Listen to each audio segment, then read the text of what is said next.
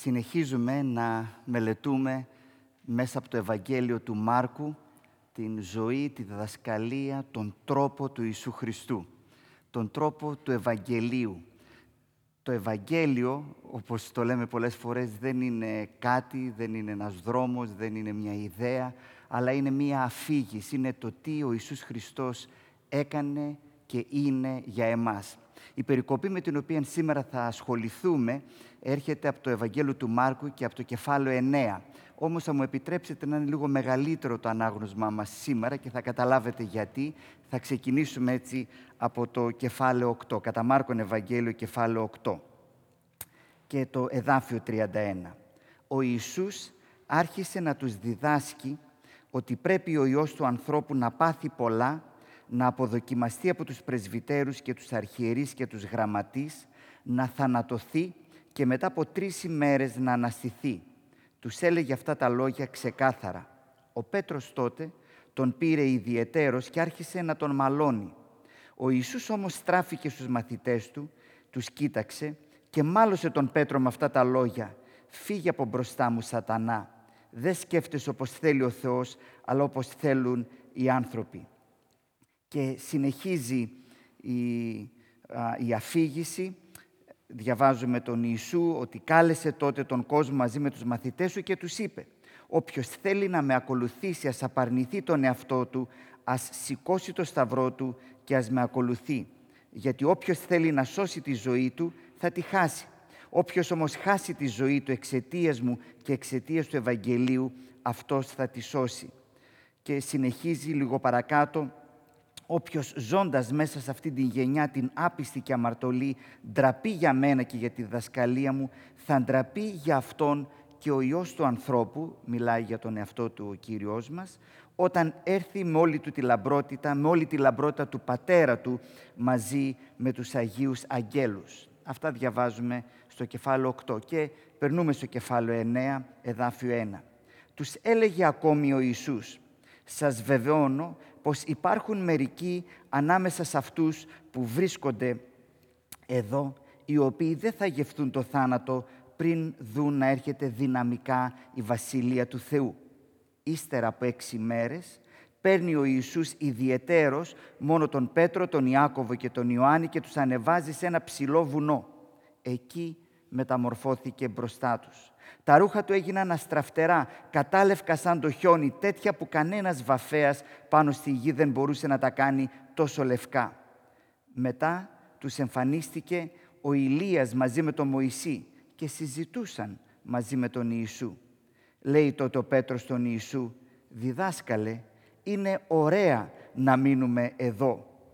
Να στήσουμε τρεις σκηνές, μία για σένα, μία για τον Μωυσή και μία για τον Ηλία δεν ήξερε τι να πει, γιατί είχαν κυριευτεί από τρόμο. Ήρθε τότε ένα σύννεφο και τους σκέπασε και μια φωνή ακούστηκε μέσα από το σύννεφο «Αυτός είναι ο αγαπημένος μου Υιός, Αυτόν να ακούτε». Ξαφνικά, όταν έστρεψαν τριγύρω τα βλέμματά τους, δεν είδαν κανέναν παρά τον Ιησού μόνον μαζί τους ενώ κατέβαιναν από το βουνό, τους πρόσταξε να μην διηγηθούν σε κανέναν αυτά που είδαν, παρά μόνο όταν ο Υιός του ανθρώπου αναστηθεί από τους νεκρούς. Τα λόγια αυτά τα συγκράτησαν και συζητούσαν μεταξύ τους. Τι σημαίνει αυτό το «θα αναστηθεί από τους νεκρούς». Τον ρωτούσαν ακόμη γιατί λένε οι γραμματείς ότι πρέπει πρώτα να έρθει ο Ηλίας; Ο Ιησούς τους αποκρίθηκε.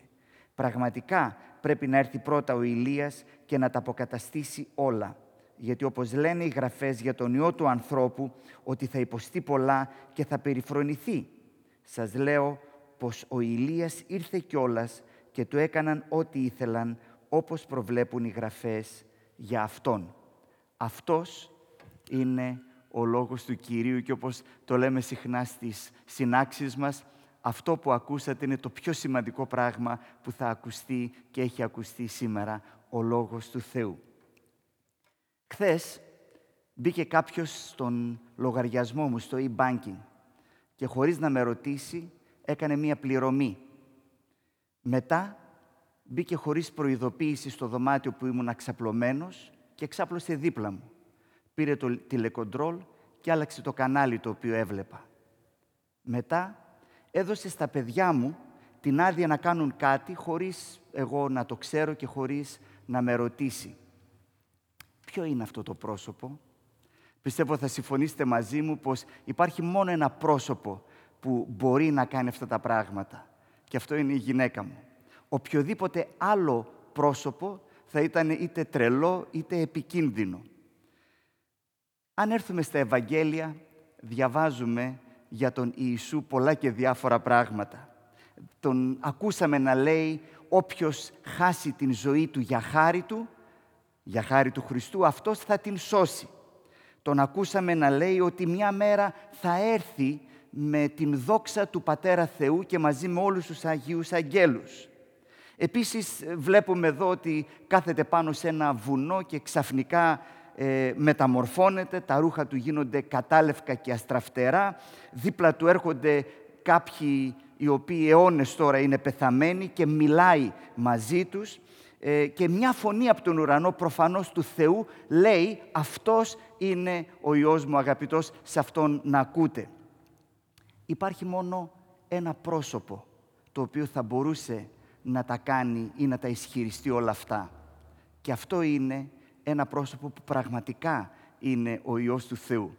Όπως οποιοδήποτε άλλο πρόσωπο έκανε τα πράγματα που σας περιέγραψα πιο πριν σε αναφορά με μένα, θα ήταν είτε αυτό το οποίο λέει ότι είναι, είτε ένας επικίνδυνος ή ένας απατεώνας, με την ίδια ακριβώς λογική ένα πρόσωπο που λέει και ισχυρίζεται και αποδίδονται σε αυτό πράγματα, σαν αυτά τα οποία διαβάζουμε στα Ευαγγέλια, έχει μόνο δύο επιλογές. Είτε είναι αυτός που λέει ότι είναι, ο Υιός του Θεού, είτε είναι κάποιος που δεν χρειάζεται και δεν έχει κανένα νόημα να ασχοληθούμε μαζί του.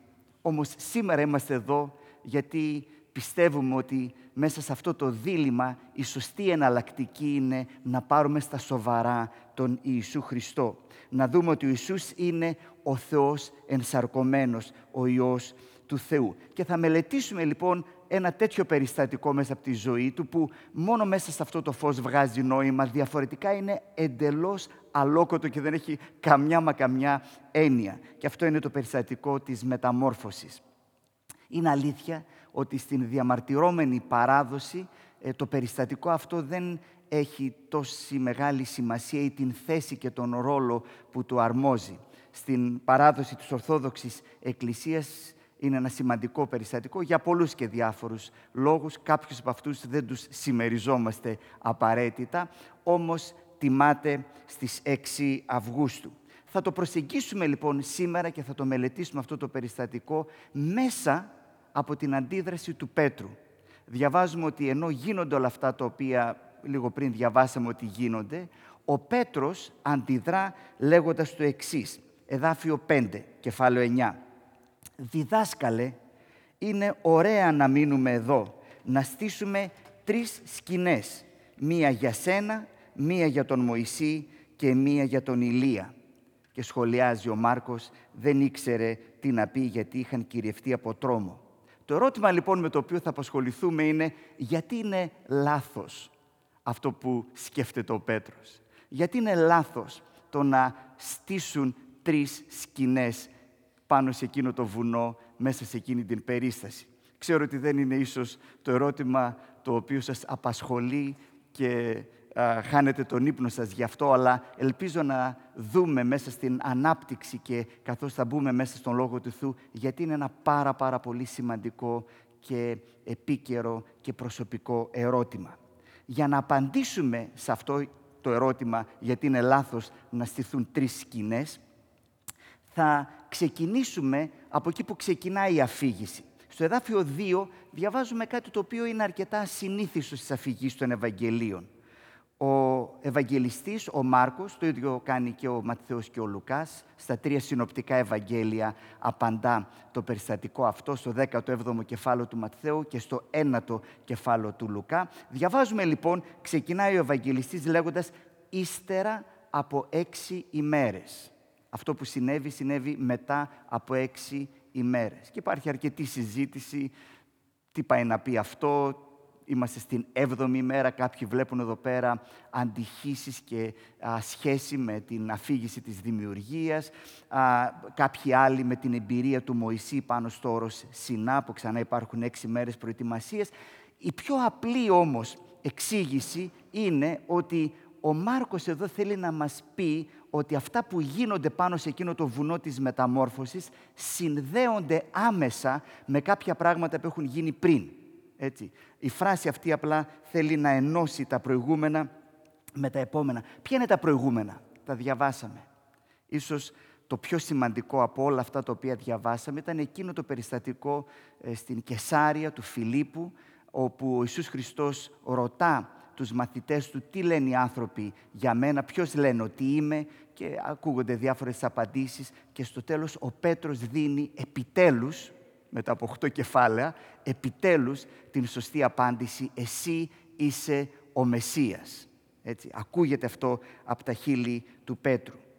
Ε, το κρατάμε λοιπόν στο μυαλό μας, ε, ότι το, το ερώτημα το οποίο ε, κατά κάποιο τρόπο χαρακτηρίζει και χρωματίζει όλη αυτή την ενότητα είναι ποιος τελικά είναι ο Ιησούς. Θέλω λοιπόν να πω ότι ο λόγος για τον οποίο είναι λάθος αυτό που ζητάει ο Πέτρος, το να στήσουν τρεις σκηνές, είναι επειδή δείχνει ότι τελικά αν και κατάλαβε, δεν κατάλαβε ακόμη αρκετά καλά το ποιος είναι ο Ιησούς. Τι λοιπόν δεν κατάλαβαν; Τρία πράγματα. Το πρώτο, δεν κατάλαβαν ότι ο Χριστός είναι ο μοναδικός και αποκλειστικός Υιός του Θεού. Είναι ο μόνος σωτήρας. Γιατί θέλουν να στήσουν τρεις σκηνές.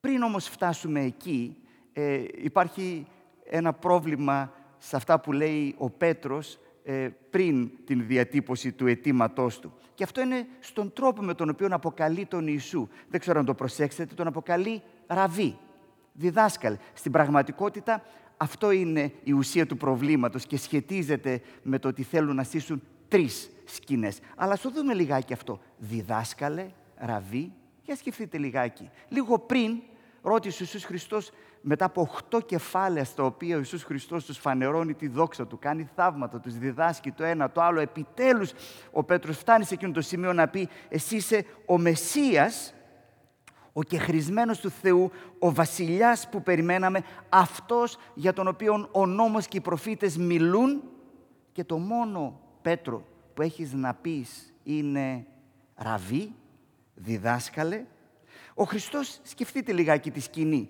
είναι αυτός που στα καλά καθούμενα μεταμορφώνεται μπροστά τους. Διαβάζουμε, τα ρούχα του έγιναν αστραφτερά, κατάλευκα σαν το χιόνι, τέτοια που κανένας βαφέας πάνω στην γη δεν μπορούσε να τα κάνει τόσο λευκά. Και ο Πέτρος τα βλέπει όλα αυτά. Και το μόνο που έχεις να πεις, Πέτρο, βλέποντας αυτό το πρόσωπο είναι ραβή, αυτό σου έρχεται στο μυαλό.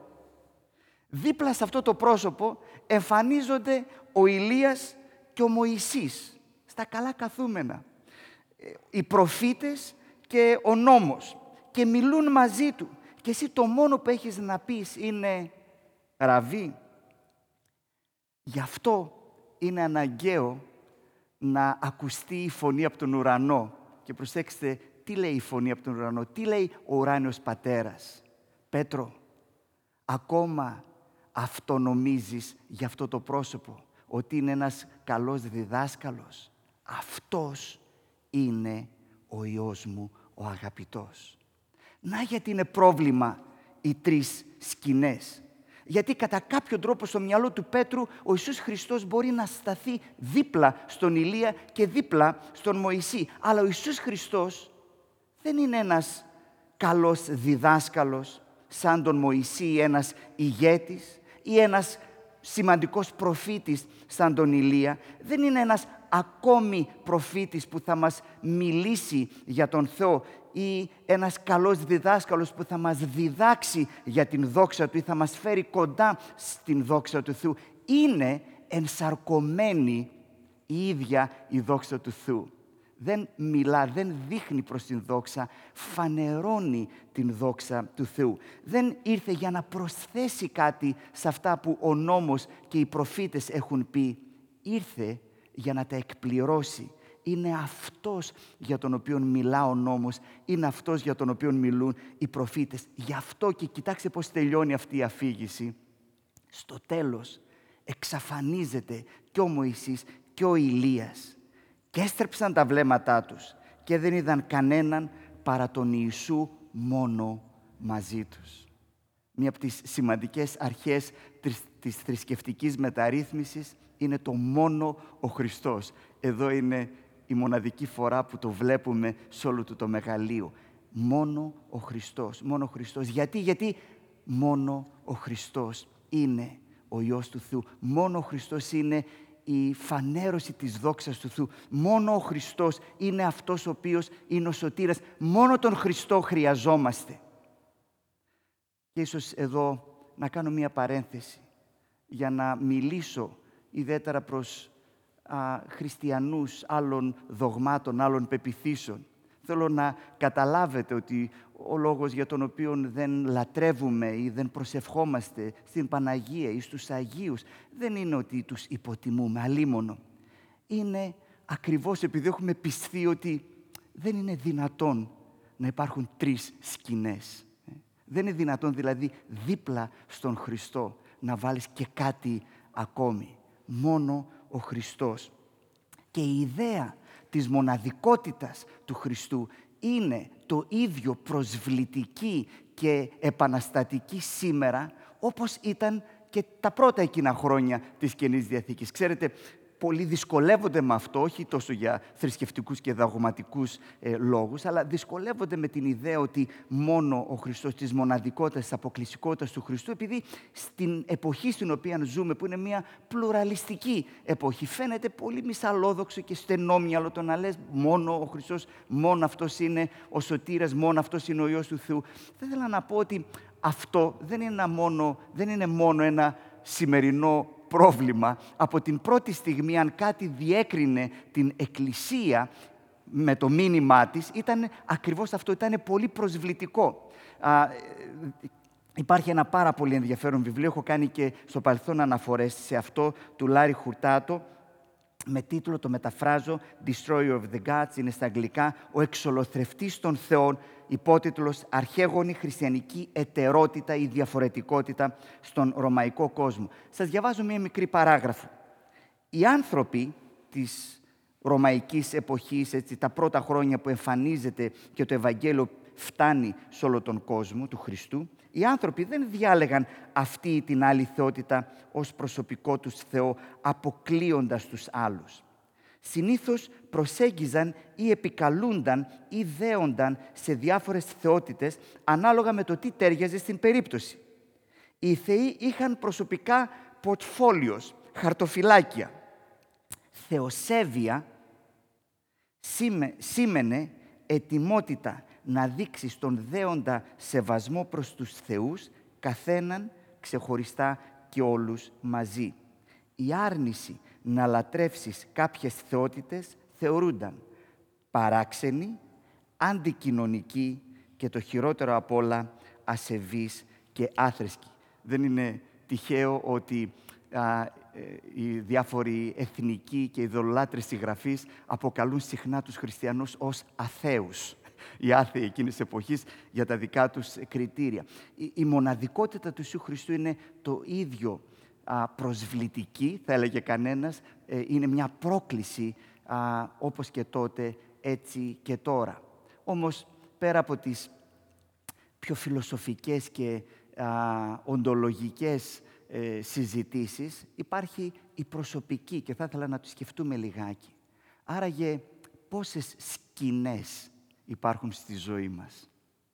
Έχουμε μία σκηνή για τον Χριστό, αλλά μήπως δίπλα ή παραδίπλα έχουμε και κάποιες άλλες σκηνές που τις βάζουμε στην ίδια μοίρα από τους α, οποίους θεούς περιμένουμε να μας λύσουν αυτό το πρόβλημα. Προσέξτε την ιδέα των χαρτοφυλακίων, έτσι δεν είναι δυνατόν ένας Θεός να τα ξέρει όλα και να μπορεί να τα κάνει όλα πάρα πολλές φορές έχουμε κρατήσει τον Χριστό για την Εκκλησία, για την Κυριακή, για τα θρησκευτικά, αλλά την Δευτέρα που θα πάω στη δουλειά μου, άλλες είναι θεότητες, άλλο είναι το Ευαγγέλιο, άλλο είναι το αφήγημα ή στην πολιτική, και αυτό είναι ένα από τα προβλήματα της Εκκλησίας του Χριστού, πολύ έντονο και το ζούμε ακόμα και στις μέρες μας, ιδιαίτερα σε άλλες χώρες, άνθρωποι να μπερδεύονται και να ε, χάνονται μερικές φορές και να δίνουν την εντύπωση ότι ε, ε, στείλουν και άλλες σκηνές από τις οποίες ελπίζουν και στις οποίες προσβλέπουν και προσδοκούν. Το πρώτο πράγμα λοιπόν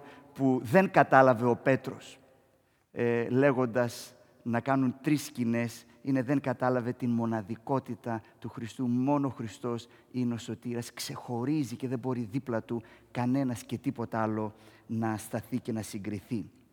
Το δεύτερο που δεν κατάλαβαν είναι ότι ο Χριστός δεν ήταν απλά ο ιδρυτής μιας θρησκείας, αλλά ήταν το τέλος της θρησκείας. Το ξαναλέω, ο Ιησούς Χριστός δεν ήταν απλά ο ιδρυτής μιας ακόμη θρησκείας, αλλά ήταν το τέλος της θρησκείας. Τώρα, ασχοληθήκαμε αρκετά γιατί ήταν λάθος να κάνουν τρεις σκηνές.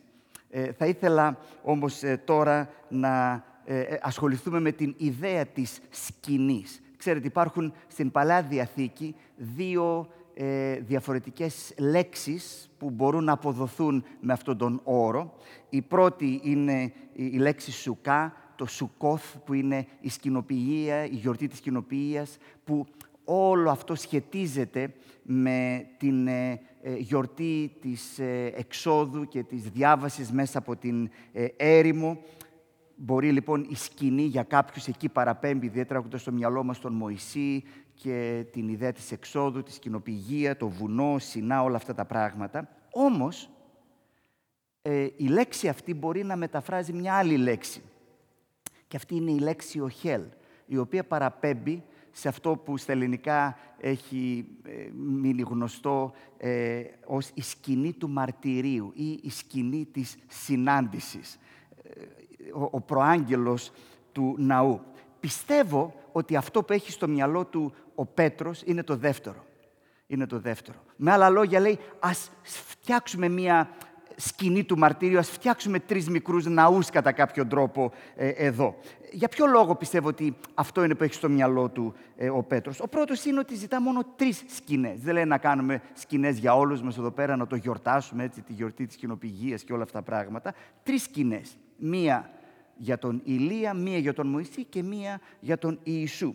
Το δεύτερο είναι ότι όπως μας εξηγεί ο Μάρκος, ο λόγος για τον οποίο ο Πέτρος ζητά να γίνει κάτι τέτοιο είναι ο φόβος. Φοβάται, τα έχει χάσει. Αυτό που βλέπει είναι κάτι το οποίο δεν μπορεί να το εξηγήσει. Και εδώ υπάρχει κάτι πάρα πολύ ενδιαφέρον, το οποίο το ανέδειξε με τον καλύτερο τρόπο ένας από τους πιο σημαντικούς θρησκειολόγους της ε, εποχής μας, ο Ρούντολφ Ότο, σε ένα βιβλίο που έχει μεταφραστεί και στα ελληνικά από τις εκδόσεις Αρμός το Ιερών, στα αγγλικά, στο οποίο εγώ είχα πρόσβαση, είναι «The idea of the holy», η ιδέα του ιερού.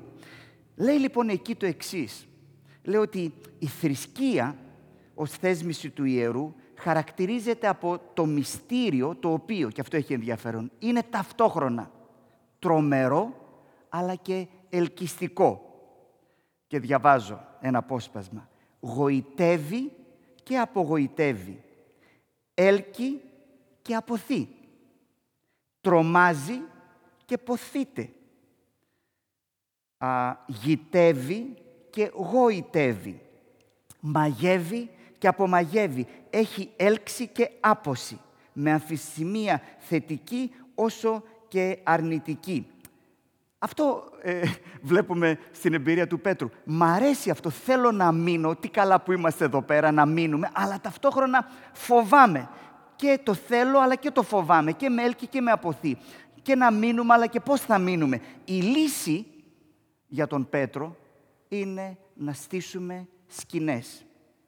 Είναι να χτίσω ναό. Είναι να προστατευθώ κάπως από την θεότητα, αλλά ταυτόχρονα βρω έναν τρόπο να την έχω στην διάθεσή μου. Αυτή είναι η πεμπτουσία της θρησκείας. Και τι δείχνει ο Πέτρος, δείχνει ότι δεν κατάλαβε το νόημα της ενσάρκωσης και ποιον έχει μπροστά του. Ο Ιησούς Χριστός ήρθε για να φέρει το τέλος της θρησκείας. Στη θρησκεία χτίζω εγώ ναό στον Θεό. Χτίζω ένα ναό ώστε μέσα εκεί να τον φροντίζω, να τον περιποιούμε, αλλά επίσης και να τον κρατάω και να τον διαχειρίζομαι εκεί. Σας θυμίζω κάτι που διαβάζουμε στον πρόλογο του Ευαγγελίου του Ιωάννη. Ξέρετε, το κατά Ιωάννη Ευαγγέλιο δεν έχει το περιστατικό αυτό της μεταμόρφωσης. Και υπάρχει αρκετή συζήτηση. Οι τρεις ε, συνοπτικοί Ευαγγελιστές το περιγράφουν, όπως το είδαμε ήδη. Ο Ιωάννης δεν έχει το περιστατικό της μεταμόρφωσης. Αρκετοί σχολιαστές λένε ότι δεν έχει επειδή θεωρεί πως όλη η ζωή του Ιησού Χριστού στην πραγματικότητα είναι μία πράξη μεταμόρφωσης. Και κοιτάξτε τι λέει στο δάφιο 14 στο κεφάλαιο 1 στον πρόλογο του Ευαγγελίου του. «Και ο λόγος σάρξ εγένετο» και σας παρακαλώ προσέξτε τη λέξη «και εσκήνωσεν εν ημίν και εθεασάμεθα την δόξαν αυτού, δόξαν ως μονογενούς παραπατρός πλήρης χάριτος και αληθείας. Τι μας λέει ο Ιωάννης; Ο Ιησούς Χριστός δεν ήρθε για να ιδρύσει μια ακόμη θρησκεία, να μας δείξει πώς θα χτίσουμε ένα ναό, μια σκηνή, ώστε με κάποιο τρόπο να έχουμε μια σχέση και μια επικοινωνία με τον Θεό. Ο Ιησούς Χριστός είναι ο Θεός ο οποίος εσκήνωσε εν ημίν. Δεν περιμένει από εμάς να του στήσουμε σκηνή.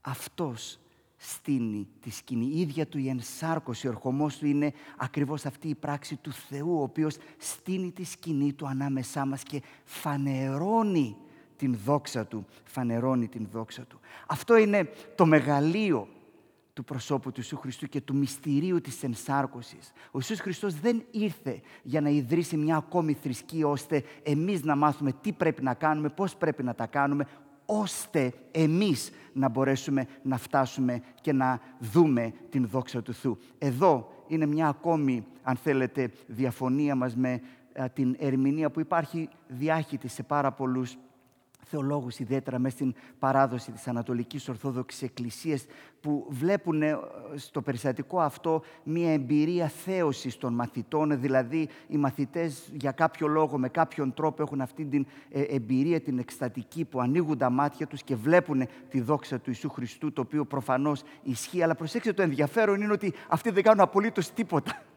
Έτσι, είναι ένα δώρο το οποίο τους δίνεται, είναι ε, μία εισβολή μέσα στην εμπειρία τους, μέσα στη ζωή τους. Δεν είναι ότι δεν διαβάζουμε ότι οι άνθρωποι ε, αυτοί ε, μετά από πολλή άσκηση και πολλή αγώνα και πολλή προσευχή, μετά από ώρες στο Ευαγγέλιο του Ματθαίου ή του Λουκά μάλλον. Του Λουκά διαβάζουμε ότι σχεδόν κοιμώντουσαν όταν γίνανε όλα αυτά τα πράγματα και ξύπνησαν από τον ύπνο τους. Έτσι, το, ο Ιησούς Χριστός δεν ήρθε να μας διδάξει θρησκεία. Ο Ιησούς Χριστός ήρθε για να μας φέρει την παρουσία του Θεού με έναν τρόπο που δεν μπορούσαμε ποτέ να υποπτευτούμε. Γι' αυτό είναι λάθος αυτό που λέει ο Πέτρος, για να χτίσουμε τρεις σκηνές εδώ πέρα, για να μπορέσουμε κατά κάποιο τρόπο εμείς να ε, έρθουμε σε επικοινωνία με τον Θεό. Ο Θεός στείνει τη σκηνή του. Και υπάρχει μια ενδιαφέρουσα λεπτομέρεια στο Ευαγγέλιο του Ματθαίου. Εκεί προσθέτει ο Ευαγγελιστής Ματθαίος το εξής. Οι μαθητές είναι φοβισμένοι, ο Πέτρος έτσι λέει να κάνουμε τις τρεις σκηνές και μετά διαβάζουμε, όπως το βλέπουμε και στον Μάρκο, ότι έρχεται η Νεφέλη, μια παραπομπή προφανώς και αυτή στις εμπειρίες της εξόδου και της διάβασης μέσα από την έρημο του λαού Ισραήλ στην Παλαιά Διαθήκη. Έρχεται η Νεφέλη, ξανά η φανέρωση της δόξης του Θεού, ακούγεται η φωνή από τον ουρανό και αν ήταν λίγο φοβισμένοι πριν με αυτό που είδανε, μετά από την Νεφέλη και τη φωνή από τον ουρανό, τα έχουν εντελώς κακαρό και διαβάζουμε ότι έχουν πέσει κάτω με το πρόσωπό τους τρομαγμένοι. Και υπάρχει η εξής λεπτομέρεια, Ματθαίος 17-7. Τους πλησίασε τότε ο Ιησούς και τους άγγιξε και τους είπε «Σήκω, μη φοβάστε, σηκωθείτε, μην φοβάστε». Πώς είναι δυνατόν, πώς είναι δυνατόν να έρθω σε επαφή με το ιερό για να θυμηθούμε τον Ρούντολφ Ότο, με το Άγιο, με το υπερβατικό, με τον Θεό. Πώς είναι δυνατόν να έρθω σε επαφή και να μην φοβάμαι, να μπορέσω να σταθώ. Το τρίτο πράγμα που δεν κατάλαβε ο Πέτρος όταν ζητούσε από τον Χριστό να στήσουν τρεις σκηνές και να μείνουν εκεί, είναι ότι ο Ιησούς Χριστός είναι ο Μεσσίας που φανερώνει την δόξα Του κατεβαίνοντας από το βουνό για να ανεβεί στο Σταυρό. Ο Ιησούς Χριστός είναι ο Μεσσίας ο οποίος κατεβαίνει από το βουνό για να ανεβεί στον Σταυρό. Πάμε λιγάκι ξανά στην λεπτομέρεια της φράσης μετά από έξι ημέρες. Και για να το συνδέσουμε με τα ε, προηγούμενα, είδαμε την συζήτηση με τους μαθητές του, αλλά επίσης στα αμέσως προηγούμενα εδάφια πριν από την ε, ε, μεταμόρφωση του σωτήρα μας, διαβάζουμε στο τέλος του κεφαλαίου 8, εδάφιο 38, δύο εδάφια δηλαδή πιο πριν, ο Υιός του ανθρώπου, και αυτή είναι μία φράση, μην την α, διαβάζουμε λάθος. Πολλές φορές νομίζουμε ότι ε, είναι μια διφορούμενη φράση. Υπό μία έννοια στα αραμαϊκά μπορεί να δηλώνει ο, ο συνηθισμένος καθημερινός άνθρωπος, ο ανθρωπάκος. Αλλά για αυτούς οι οποίοι ξέρουν την, παλιά τους, την παλαιά τους διαθήκη πιο σωστά, καταλαβαίνουν ότι αυτή είναι μια φράση η οποία έρχεται μέσα από το βιβλίο του προφήτη Δανιήλ, όπου περιγράφει ένα θείο πρόσωπο, το οποίο έρχεται για να πάρει την βασιλεία και να βασιλεύσει μέσα στην δόξα με έναν τρόπο ένδοξο. Ο Υιός του ανθρώπου λοιπόν που θα έρθει σε όλη την δόξα του Πατέρα μαζί με τους Αγίους Αγγέλους στο αρχαίο κείμενο όταν έλθει εν τη δόξη του Πατρός αυτού μετά των Αγγέλων των Αγίων. Δόξα. Εδάφιο 1, κεφάλαιο 9. Σας βεβαιώνω πως υπάρχουν μερικοί ανάμεσα σε αυτούς που βρίσκονται εδώ οι οποίοι δεν θα γευτούν τον θάνατο πριν δουν να έρχεται δυναμικά η βασιλεία του Θεού. Βασιλεία. Δόξα. Βασιλεία. Πώς φανερώνεται η βασιλεία, πώς φανερώνεται η δόξα του Θεού; Θα λέγαμε τι καλύτερο από αυτό που έγινε στο βουνό της μεταμόρφωσης. Βουνό, φως, λάμψη, η σούπερ στάρ της θεία οικονομίας, Μωυσής και Ηλίας, η νεφέλη, η φωνή του Πατέρα από τον ουρανό. Ας στήσουμε λοιπόν σκηνές φτάσαμε.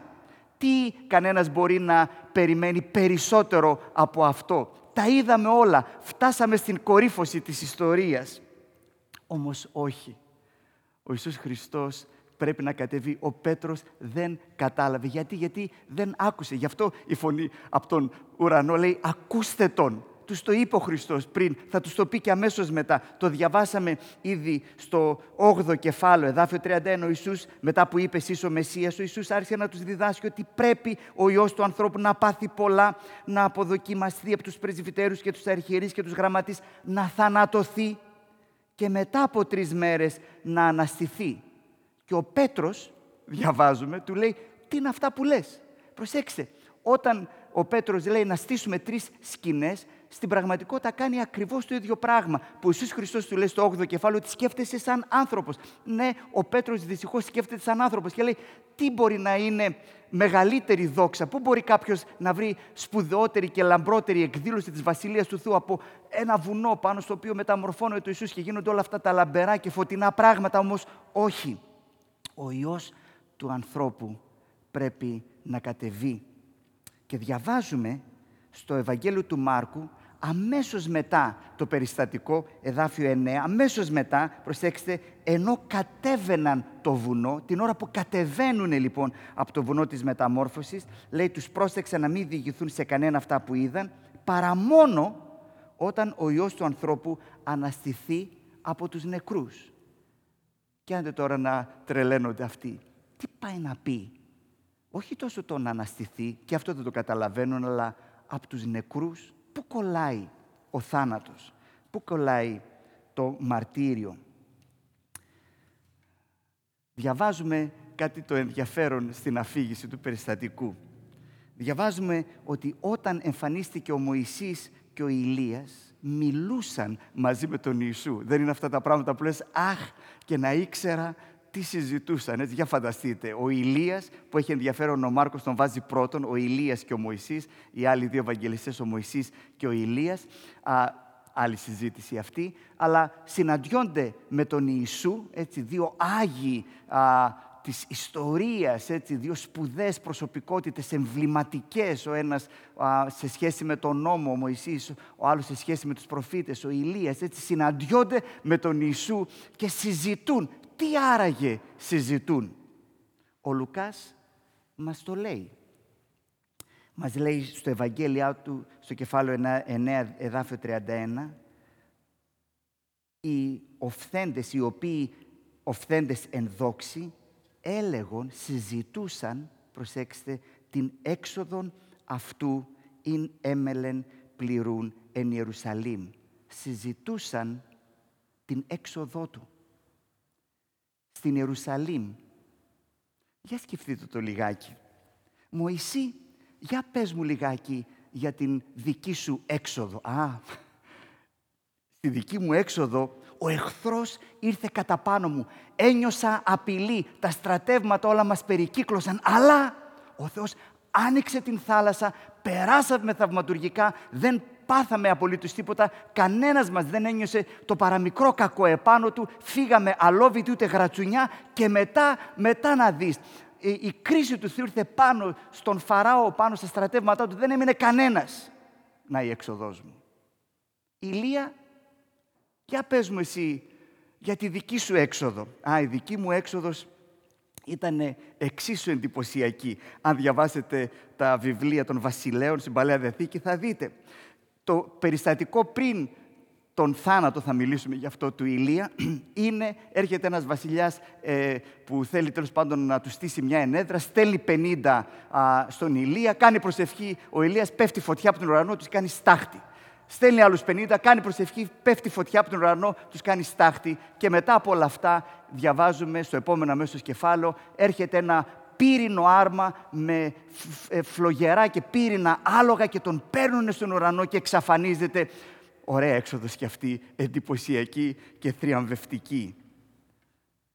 Ιησούς Χριστός όμως φαντάζομαι τους λέει «Ελάτε να σας μιλήσω για τη δική μου έξοδο». Στη δική μου έξοδο αυτός ο οποίος πεθαίνει δεν είναι ο αμαρτωλός. Αυτός ο οποίος πεθαίνει είναι ο Μεσσίας. Στη δική μου έξοδο η δόξα έρχεται μέσα από το σκοτάδι. Η ζωή έρχεται μέσα από την θυσία.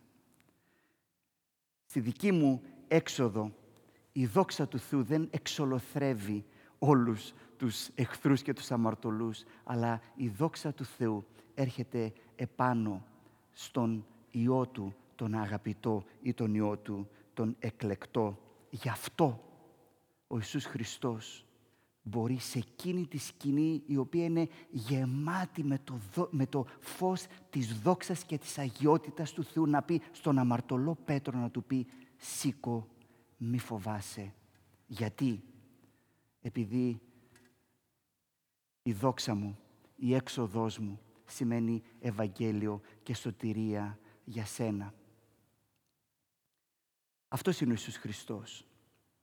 Και όπως είπαμε στην αρχή, υπάρχουν μόνο δύο επιλογές. Μπορεί να πεις όλα αυτά είναι παραμύθια, είναι δυνατό να τα πιστεύει κανένας. Κι όμως, κι όμως το πρόσωπο του Ιησού Χριστού συνεχίζει να μας ελκύει, να μας γοητεύει, να θέτει ερωτήματα υπαρξιακά για εμάς. Η ευχή μου και η προσευχή μου είναι να συνεχίζεις να παλεύεις με τα ερωτήματά σου αν έχεις τέτοια. Η ευχή μου και η προσευχή μου είναι να μπορέσουμε να καταλάβουμε ποιος είναι ο Χριστός, τι ήρθε να κάνει ο Χριστός. Είναι αυτός ο οποίος μπήκε στο τέλος στη θέση του αμαρτωλού για να του χαρίσει την ζωή, την αιώνια ζωή.